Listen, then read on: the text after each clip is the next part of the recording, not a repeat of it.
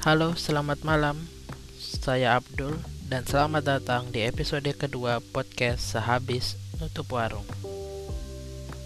Di episode kedua kali ini, saya ingin membahas tentang keluh kesah yang saya alami beberapa bulan terakhir. Yang pertama,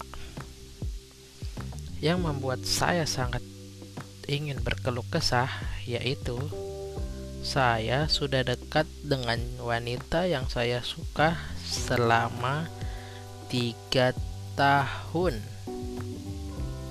Gak sampai di situ saja.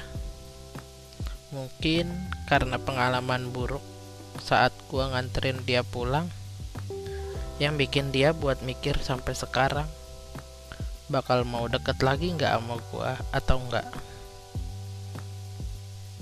Di situ gue udah beberapa kali mikir buat mundur karena udah terlalu lama lah nungguin dia yang sampai tiga tahun. Masih belum tahu mau ngasih kepastian yang kayak apa. Dalam satu tahun terakhir gua ngedeketin ini gua udah mulai mencoba chat dengan wanita lain. Tapi entah kenapa hati ini masih terus ke dia Padahal di situ saya ingin mencoba melepasnya. Yang kedua,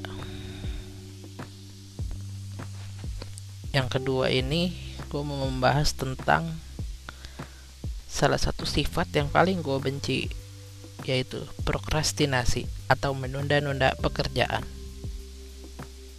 Ya, itu sih gue juga ngalamin ya. Gue juga pernah kayak gitu.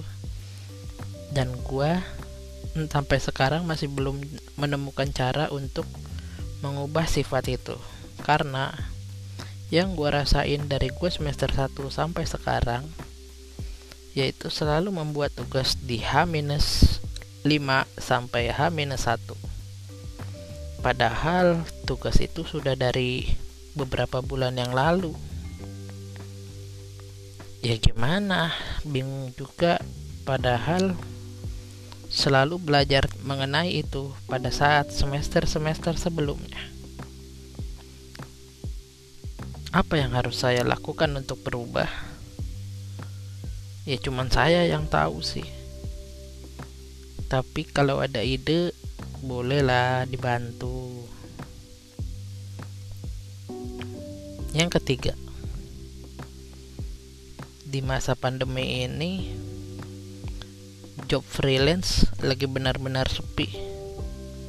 Alhasil jadi cuman di rumah aja jaga warung bantuin orang tua sekaligus mengerjakan tugas kuliah di warung.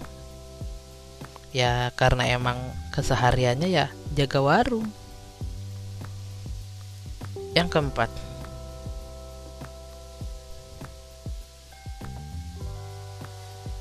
di bulan puasa ini yang ditanamkan oleh keluarga saya atau yang ditanamkan oleh orang tua yaitu untuk selalu memberikan makanan ke masjid selama bulan puasa. Itu yang selalu diajarkan oleh orang tua oleh ayah saya. Yang keenam,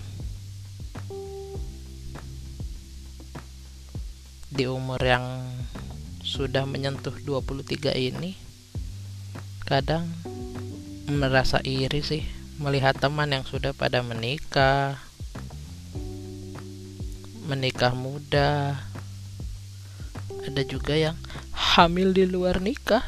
Ah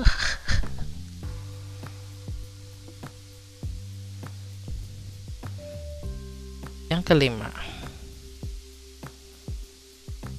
kadang suka iri sama orang yang usianya di bawah saya,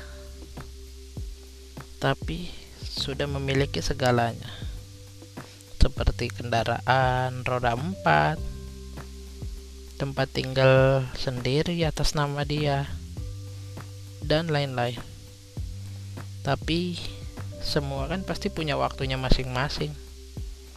Jadi ya sabar aja dulu sampai waktunya tiba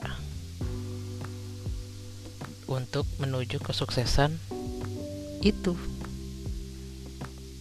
Ya udah sampai sini dulu episode kedua kali ini. Saya Abdul Rahman. Di podcast sehabis nutup warung